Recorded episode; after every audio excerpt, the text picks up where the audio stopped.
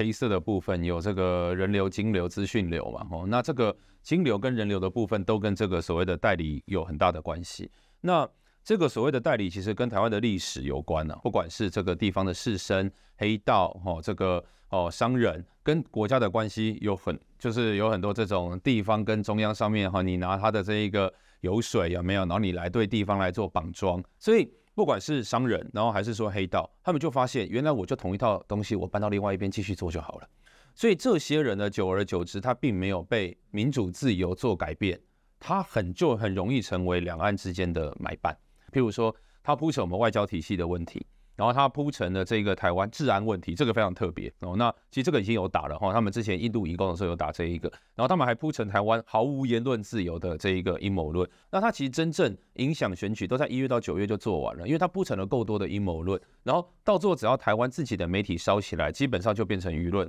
中共把两岸关系的性质定定定位为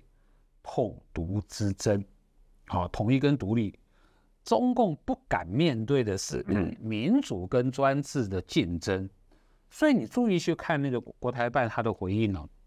国台办的回应呢，他尽量避免两个字选举，他尽量去避免这两个字，他连这两个字他都不敢去面对。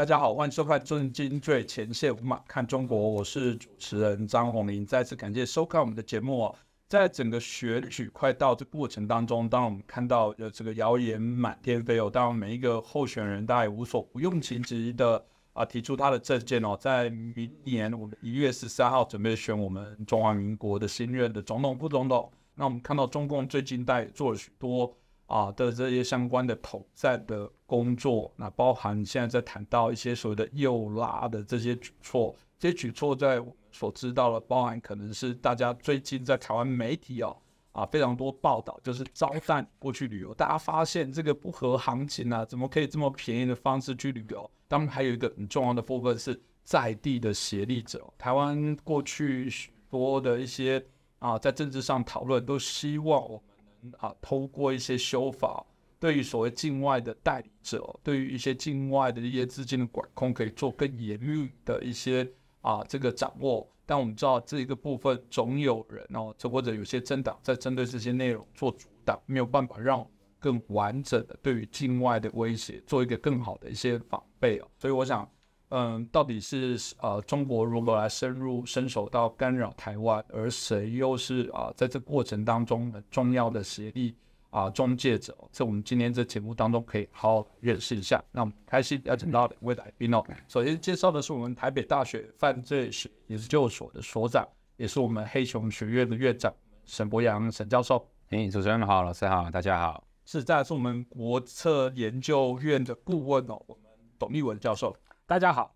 是我想一开始我们就请教一下沈伯洋老师哦。我们其实，在之前的节目当中也有访问老师，在谈到这些认知战的这些问题。呃，我们看到北京王沪宁在这部分对台工作部分，甚至大啦啦的提出了一些对台的相关工作方针的这些指引哦。那他有谈到说，他最近也下达一些指引，说什么呢？要看起来哦，这个不像借选，然后这个要不凶。 但要让台湾人会怕，请问一下老师，这种借选显然就我们现在看起来是铺天盖地而来。您所观察的一些状况跟现象，这到底目前的状况如何？到底该怎么样来看待呢？嗯，我觉得王沪宁这一个行为哈，当然是比较特别了。那因为国台办呃才也刚开过记者会，但是国台办对于王沪宁这一块哈是不予回应，然后所以呢，这很明显应该是他们有什么计划。那 我觉得这次比较奇怪的一些地方就在于说，假设他在选举前近期的操作，假设今天有共谍案，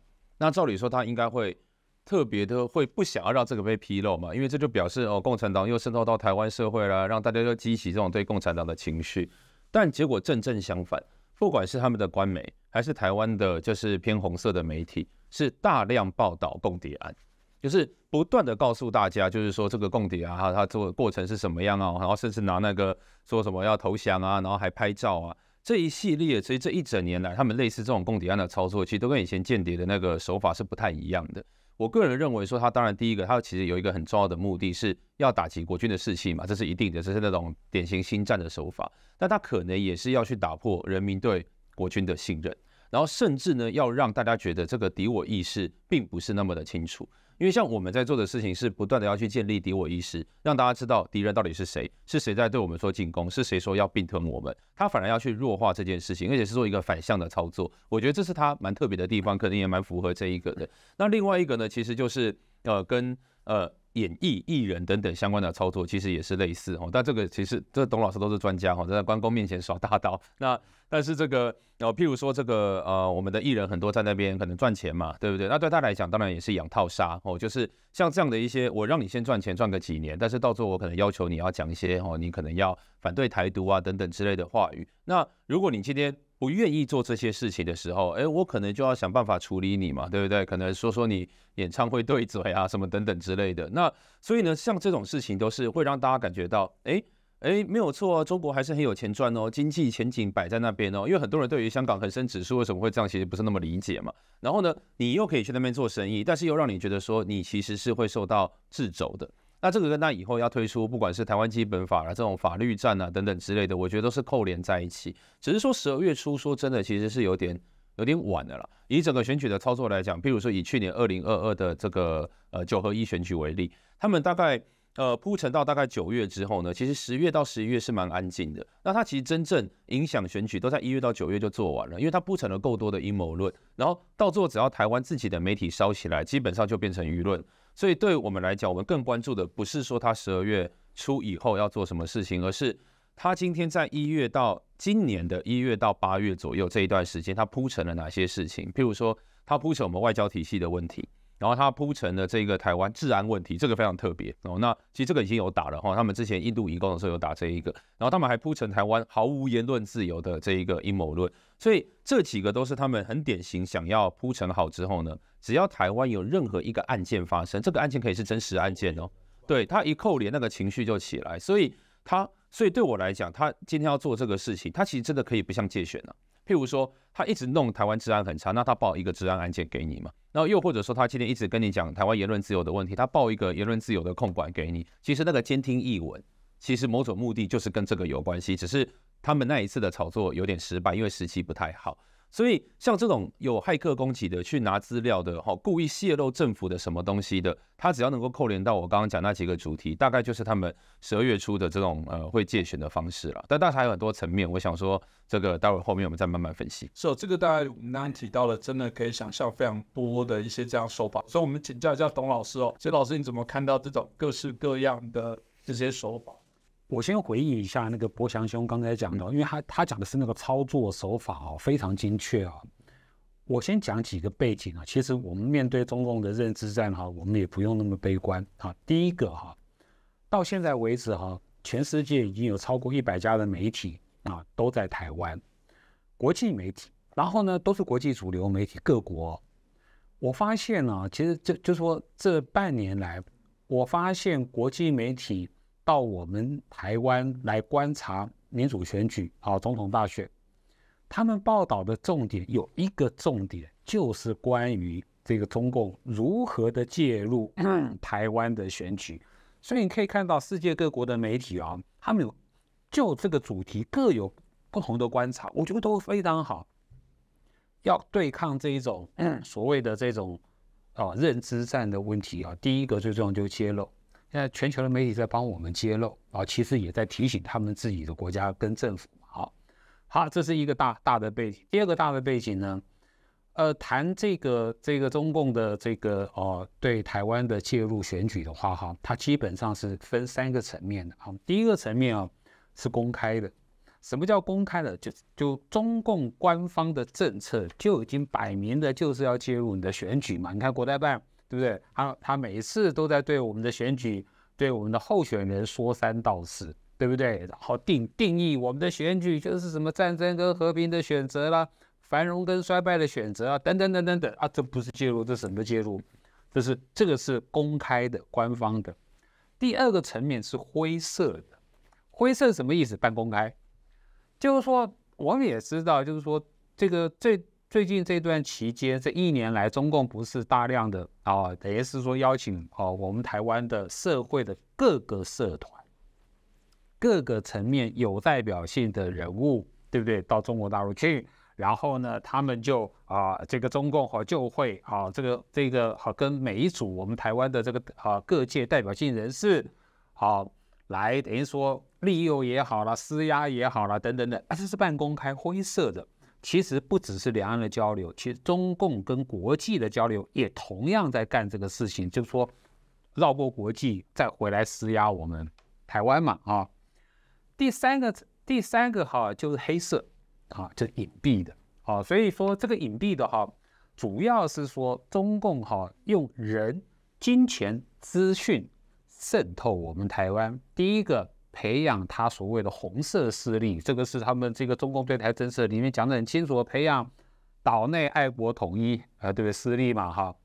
第二个呢哈，就是这个培养代理人、中介者啊，然后。嗯 所以说呢，还有这种网络的进攻。所以说，如果说我们今天在谈的是这种哦，这种所谓的认知战，它是放在这里，它它属于隐蔽战线，哦，黑色战线。那回回头哈、啊、来看这个这个王沪宁刚刚谈到的哈、啊，他临时召开了一个对台工作哈、啊、这扩大会议嘛，好、啊，把中共各家单位的人通通找齐了嘛，啊。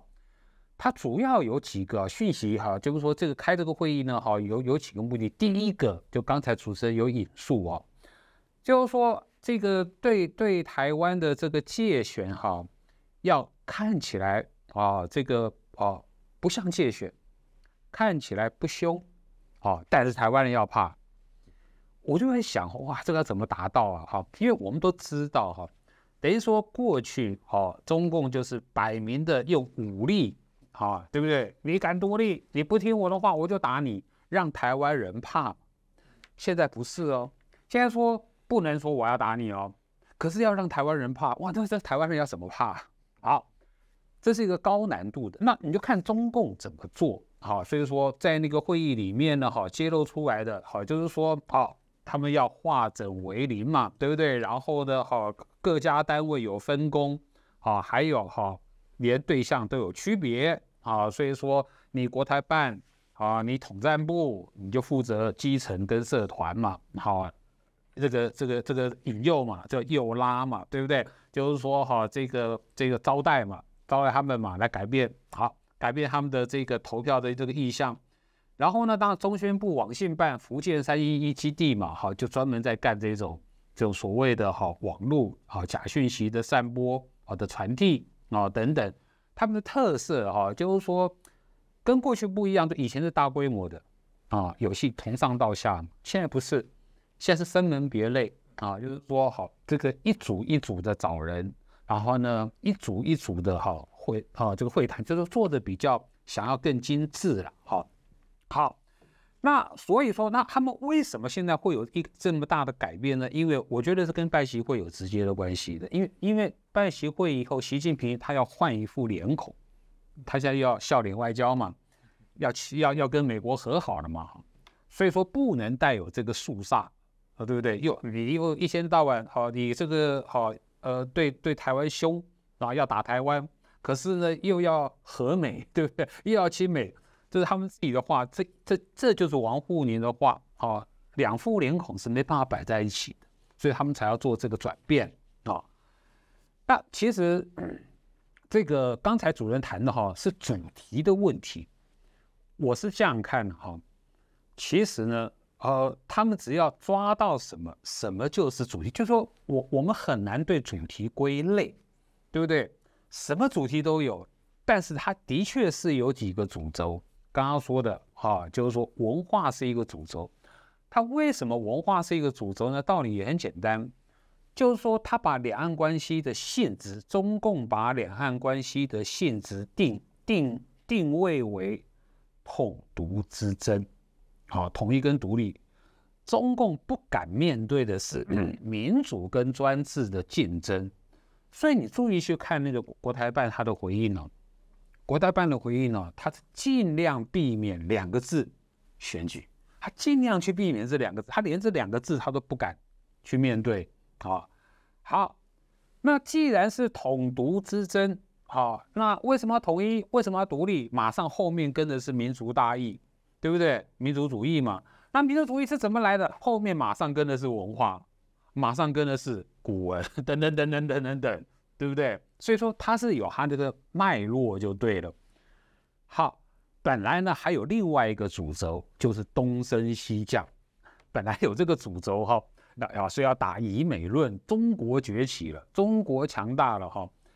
然后呢，可是现在呢，因为中美要缓和了，这这个哈、哦、这个反美这个东西，它自己打不下去，所以。从我的角度看呢，其实到最后，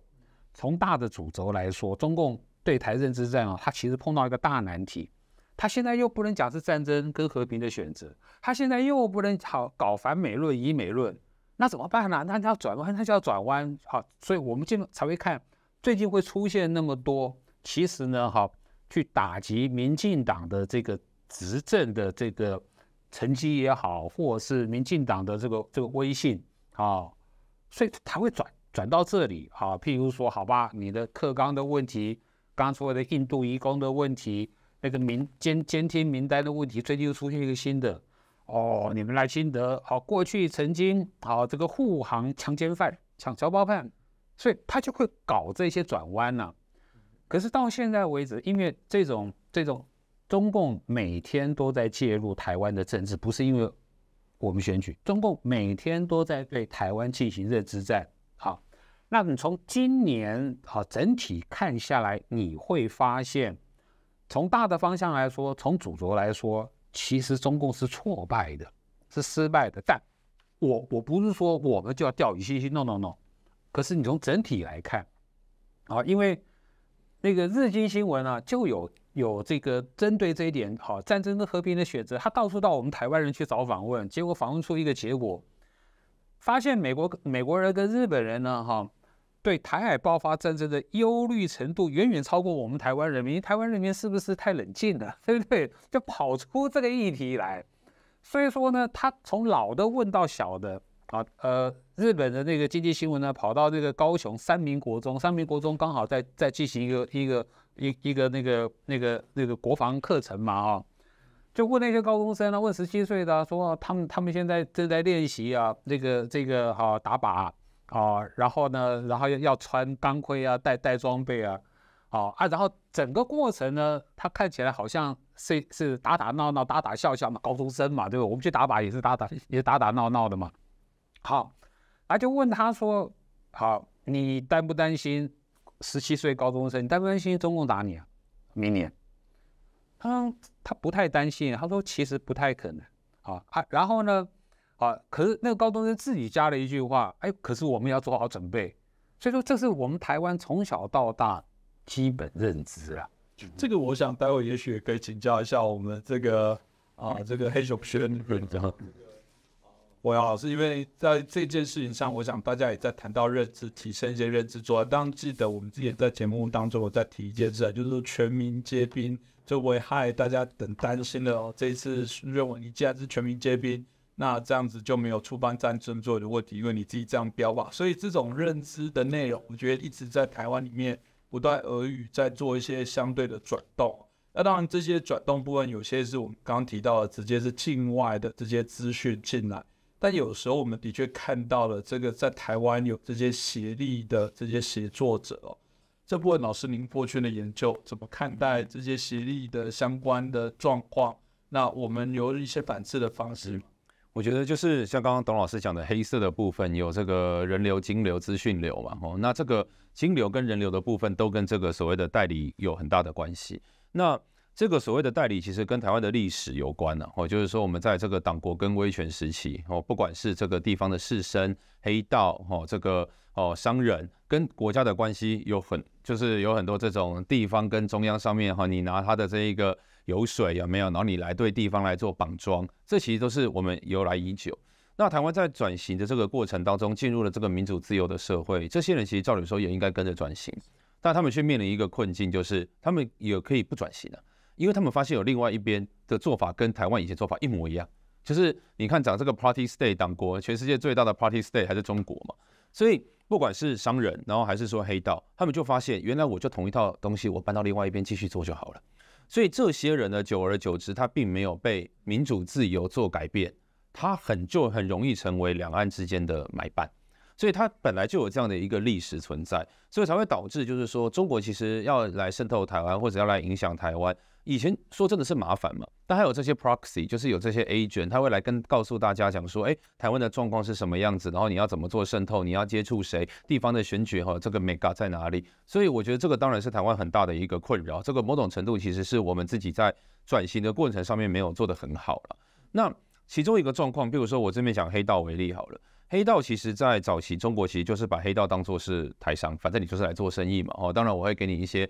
优惠哦，比如说某种茶叶只有你可以卖哦，等等之类的。那像黑道呢，其实说真的又有很多，他有些本来就很亲中，他本来就很爱中国，但有些是台湾很本土的黑道，但他在台湾做生意下也没办法做了嘛。哦，所以他就转到中国。那转到中国，黑道人头多，所以中国就会开始去笑想说，哎，是不是透过黑道来做洗钱？这就回到刚刚讲的金流。就如果他可以透过黑道把钱洗到，不，有时候洗到台湾，有时候很多其实是洗到柬埔寨，柬埔寨那边是大宗，所以他就把金流带到各地，所以台湾有很多这种网军的攻击，当然你追追到后面发现 I P 都在柬埔寨，其实就是这样来的。台湾内部也有，台湾内部有很多比较小型的这种黑道转型的政党，他们跟中国的关系很好，他除了期待金流来到台湾之外，他更他还会自己 operate， 他会去自己找公关公司哦，他会自己在 Facebook 上面去建立那个内容农场的网军，然后到处去散播这些哦，像刚刚讲的诋毁美国啊，然后这个称赞中国的内容。那当然，就像刚刚董老师讲的，最近真的很特别，以前以美论绝对是他们打的大宗。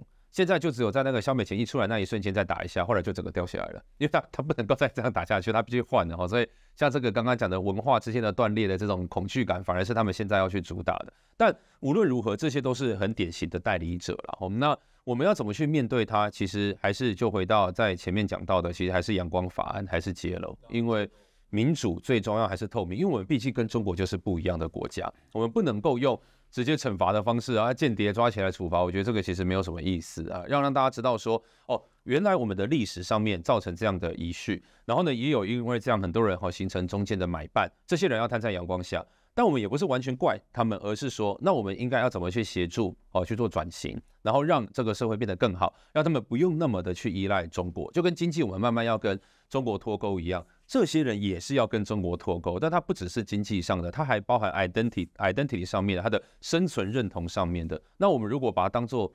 虽然这样讲也还是有点奇怪，把他们当做被害者了，把他们当做某种程度的被害者去处理的话，在法治上我觉得更能够去说服人民。是，不过当然我延伸一个问题哦，所以黑熊学会是不是也有针对类似这样课题来谈？我比较好奇，是学文通常他们最大的困惑问题会是什么？哦，这是我们在讲第五纵队的时候，我觉得学员一直以来对这个都有比较深的这个体悟了哈、哦。那但是我们在讲第五纵队的时候，我们不会一刀两切说哦，这个人被中国接触还是间谍哦，这个人没有被中国接触，不是，而是被中国接触的这个密度跟强度会影响到这个人的风险高低。所以我们不讲说他是 agent 还不是 agent， 我们讲的是这个人风险高，风险高的时候在战争的时候会有危险嘛？所以呢，我们当然他还是台湾人。所以它风险高，但是它就不应该去守基础设施，因为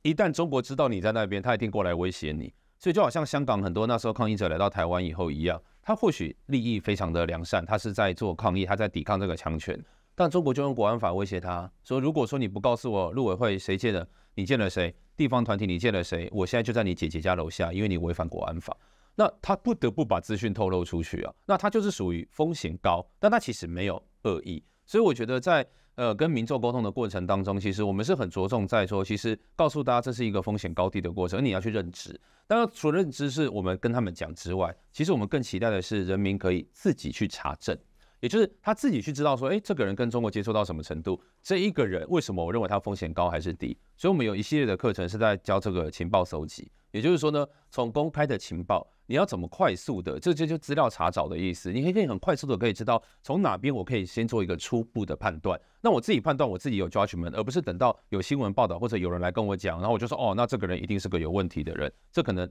反而不是一个自发性的去查证的方式。嗯，那这这个课程的过程当中有没有一些焦虑感？觉得因为毕竟是民间团体的力量，嗯，这个台湾到底有多少人基本上还不具有这样的一些概念？对，这个是这就是我们台湾诋毁意识最大的问题，就是你要能够做这些查找，你要愿意去查证这些事情，一定是你有基本的敌我意识，你认为中国现在是我们的敌人。但我觉得这就是我们没有那个克里米亚的那个 moment， 我们很难很快的 unify 全国的民众说我们一致对外，这是我们的敌人，然后我们好好来讨论我们内政应该怎么做。现在连敌人是谁，要怎么是是谁，然后他怎么定义，既然在国内是会有分歧的，那这个当然是台湾最大的困境了。那我之前也常常问一些历史的老师，就说那有没有什么方法，有没有在历史上有没有哪一个国家是没有流血的，但是建立了这一个敌我意识跟国族认同了？这个基西以啊，这个例子真的不多。所以那我还是很希望台湾我们还是能够在和平的方式能够把这个做起来。那我们的方式就是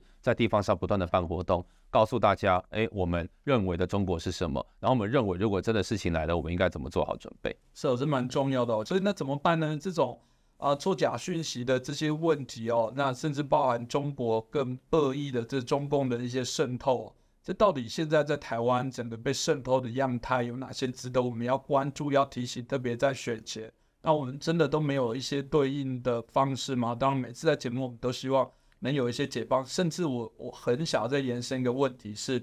不要以为我们现在谈的是台湾，我都好奇，难道中共没有对于海外的华人？甚至中共没有对自己中国的人民做这些认知战，去做各种的这些威胁利诱的方式吗？请教一下董老师哦，这部分你怎么看呢？哦，这个不用怀疑啊，就是中共已经在自己的中国已经做完，做的应该是说他们觉得啦，中共自己觉得哈还不错，所以说才会向全世界扩散，而且早就向全世界扩散了嘛。简单的说，这个美国智库有个学者嘛，费瑞安，他去年有写了一份报告啊，呃，应该哦，简单的讲他的重点哈，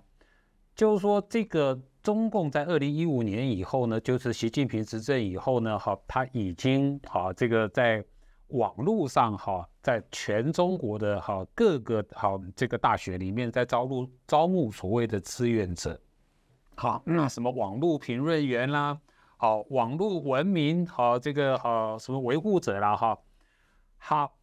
呃，到今天为止，哈，美国这个学者哈评估哈，大概总共有两千万人，啊，有两千万人。好，好，那这群所谓的志愿者，哈，他们在干什么事情呢？在网络上做三件事情，配合中共做三件事情。第一个，好，放大器。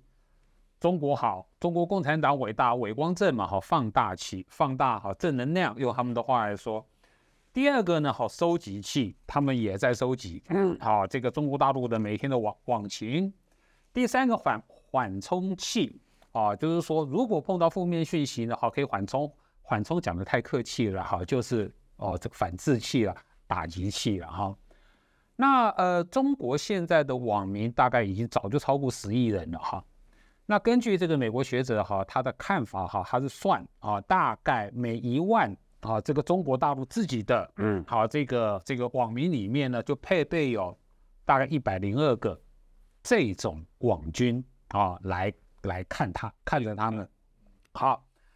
那我觉得呃，到现在为止啊，其实我们对中国网军这个概念是非常含混的，我们是很含混的哦。我, 我应该做几个分类了哈。其实真正的网军哦，是譬如说是是中共国防部哦，好这个各各国的哦军队养的，那个是真正的网军啊，那是干什么的？就那个呢，主要是在渗透跟破坏，那个是真正的军队啊。那再过来中国大陆呢，有网络警察，对不对？网警，对不对？他每天在在在监控管治安的哦，那是有正式身份的，他就是网络警察。这种志愿者呢，我的称呼网络民兵，网络民兵是中共招募的，好、哦，还有另外一块是自愿加入的，非招募的志愿者，真的有小粉红哦，所以说你大概就分这几块了啊。好，所以呢，因为他们人数庞大，然后呢又运作的很有机制，所以说呢，好、哦，这个这个中共接下来就在招募洋五毛。所谓的洋五毛，大概是是过去我看至少已经有超过五年以上了。就是说他们会针对国外的，譬如说好、啊、这个网络上的红人、网红，呃，意见领袖，好、啊，智库学者、媒体的记者、企业家，是收买这些人干同样的事情。什么是放大器，对不对？这个这个收集器，还有的这个这个缓冲器，一样在干这一次，而且是帮中共干。哎，我特别介绍这个，刚好最近有一个好、啊，这个美国的那个很有名的这个乐乐法利啊，他刚好这两天在台湾观察我们的选举嘛，他其实对洋五毛的整个起源的过程，因为他亲身经历，他自己在在在北京嘛，他差点被中共招募嘛，是他自己觉得不对啊，这个有损他的尊严，有损这个人类啊，就基本的普遍普遍价值啦，所以说他就倒过来。啊，他专门去讽刺杨五毛，所以说有兴趣的话，哈，就可以看看他的 YouTube 啊，就是说这个杨杨五毛崛起的过程，这就是说的。所以说这个对我们台湾形成巨大的压力，因为他们人数众多，资源丰富，哈。但就是那么可怕吗？我也不这么认为。我们要高度防范，这没有错。可是呢，对中共来说呢，哈。就是说，这个这个再坚强的碉堡，它永远是要从它自己内部攻破的。也就是说，我也想说哈，我当时想两三年前我就想啊，这么严密的控制，包括网络，不可能有反抗运动。可是这几年来，就是三年来，我就很讶异，那个白纸运动是怎么来的？有白纸运动，还有白法运动，就说他们一样，就是说，还是那句老话啊，生命会找到自己的出路。比如说。所以说，习近平，我也是觉得他们也是啊，还是处于万般的紧张，紧张他自己的中国人民。嗯，那另外我回来我们台湾的角度来说，因为刚才有有有谈到啊，这个台湾的代理人跟中介者的问题啊，我一样把它分三个层面，一个是属于言论自由的范围，一个哈、啊、又是灰色范围。什么叫灰色范围呢？就是说他讲的话。政治上是不对的，是违反台湾利益的，可是他不违法，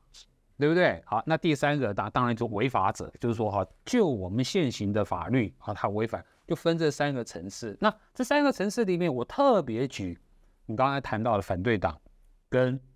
我们某些主流媒体，他的责任就是说，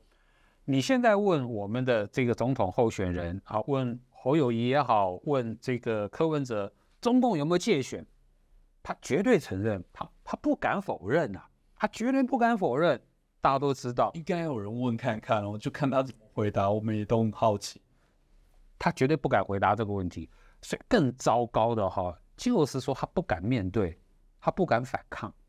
不敢面对，不敢反抗。完了以后呢，更糟糕的就在野党的懒懒惰，什么懒惰呢？因为政党竞争嘛，哈，所以说在野党你的天然的职责，你就是要好好的问政，你自己要做研究调查，对不对？来来质疑啊，来反对执政党，他们这方面懒惰，懒惰就会用这这种好、啊、这种这种方便的方式啊，就被中共的认知战吸引。所以你去看，就是说刚才谈到的，好、啊、什么印度移工啊，哦、啊、什么这个。这个什么监听名单啦、啊，哈、哦、赖清德好护航啦、啊，这个这个罪犯啦、啊，对不对？哎，主流媒体甚某些台湾的主流媒体甚至一样照登啊、哦，然后也不去查证，然后呢，我们的在野党一样照用，然后他们用了以后发觉不对，因为马上会被打脸啊，对不对？然后呢，打脸就效果又不大，又会伤害到他们自己。可是呢，饮鸩止渴，他们吸毒。戒戒不了说去去引用这些，他们明明知道是假讯息，来自中国的假讯息，中共搞的，所以我觉得现在我们我们的问题是在这里，嗯，那怎么办呢？董老师有好建议吗？我没有好建议，但我知道问题在哪里哈，就是说从这个等于说从我们，我现在先不谈认知战哈，我先谈反渗透就好了，好，从从最最对我们伤害最大的反渗透啊。就是说，从我们国家安全的法治的运作到教育训练，到我们的立法，好，我们的我们的我们的立法不足，然后我们的法条又很疏漏，再过来哈，是我们的侦查跟起诉，就是我们的检调单位根本没有国家安全观念，然后当然搜证也不易，好，这是检调。再到我们的审判，我们普普遍好，就是说对这种涉及到国家安全案件的哈，普遍的轻判。我我举一个今年我看到的例子。今年八月，啊，我们台湾有一个经防部的啊，一个一个退役的少将，带了一台中古的洗洗衣机，公家的，把它带回去。那个洗衣机八千块，新台币八千块，被查到，他被判十二年。然后呢，今年年初，我们又有一个退休的少将，空军的啊，他涉及呃帮这个这个这个这个中国就是啊。渗透了，被啊被渗透了，他帮他发展组织，判一年，差太多了，可以缓刑，啊，那我们当然有修法嘛，修法了以后呢，好后面好就十月份又有六个啊，各军种都有又被抓到了，而而且是真的是帮中共发展组织的哦，首谋判二十年，第二个判十九年。到最后那一个判六个月，一某个少校，然后再过来呢，两年、三年的都有。结果你就会很难想象，就是说，在我们台湾哈，我们的法律哈，国家安全不如财产安全，对不对？我看他八千块，我判那么重。然后呢，情报资讯是不如个人资讯的，就是说，我们去泄露哈，去去抓说隐私，哎，那个判很重嘞，啊，可是情报机密呢，个情报的资讯呢，那么判很轻。啊，然后那个什么间谍组织不如犯罪组织，对不对？因为我们也修过法，那个有组织犯罪，哇，判得很重啊！啊，可是间谍组织，嗯，好，所以我们要正本清源，就是说可能我们要逐步修法了啊，这又涉及到我们的民主程序了。可是大家要有共同的认知就可以了。这个呢蛮重要的，这是为什么在一月十三号的选举，我不止台湾关注，我想全世界都谈到说，明年其实基本上是许多。这样的重要选举年哦，包括美国也要选总统，所以有人说台湾事实上是第一块骨牌，也就是说，好像台湾真的不是不应该界定在战争跟和平的选择。我觉得台湾这一战应该是威权、独裁跟民主自由的选择。我认为就是如此哦，因为这会决定啊未来的地毛的方向。当台湾的人民如果更为清楚的能啊表达出自己对于一个体制的一个选择哦。这才会有助于其他的国家，我认为做一个重要参考，因为台湾毕竟在第一线面临威胁跟利益哦，而且是一个我们认为更巨大的一个压力哦，在这个更不对称的这些战力的状况之下，台湾人如果不受到这些威胁，可以凭自己哦这个所有主观的意志去投下了这一票，选出我们自己认为可以来带领台湾走向一个我们认为更期待的一个体制、哦、我想这个也大概就会是全球所有在关心自由民主会关注台湾这次总统选举的结果。今天感谢两位来宾，也感谢大家的收看。喜欢我们这一集节目，欢迎大家帮我们转传、按赞、订阅、分享给更多的好朋友啊！每一次有时候在路上、哦、都遇到一些我们的观众朋友给我们的支持鼓励、哦、真的都非常的开心哦。那我们真的也希望啊，透过大家的力量成为我们民主守护的志工哦。其实我厚着脸皮说了，如果大家认为我们节目很好，真的帮我们转传给更多的朋友，我觉得都是一个对台湾民主的支持，对世界民主韧性的稳固的一个方式。我希望我们不只是我们这些朋友的同温层，我希望我们可以扩大大家共同的影响力哦。再次感谢来宾，也感谢大家的收看。谢谢，谢谢，谢谢，谢老师。哎，主持人都没有给我手势，害我不知道要讲多久。OK 啊，对不对？我讲，我讲到哪里了？我刚刚很怕说要占用到时间。对呀，所以我就跟你们我们一起。OK， 没问题，没问题。哎，再扎，二三。OK， 谢谢，谢谢，谢谢。我刚刚说我去做那个我们的那个是国安法制。四个层面，每个层面都不足。对的。然后我简单的讲啊，我我们在台湾的那个训练教育的过程哦，国家安全的专业、法律的专业从没有教到过，真的真的。然后从法律我也知道，我也是在骂那些法官，对，我是在骂，可是我不是在踹他的屁，他们的法院未遂，到未遂，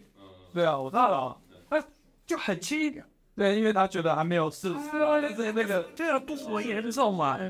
对啊，这个我觉得是很严重的，对啊，然后我现在就看那个要偷直升机的那个，看他，我就看他判刑，没有他偷，他是未遂吧，啊，又是未遂，知道吗？这已经上，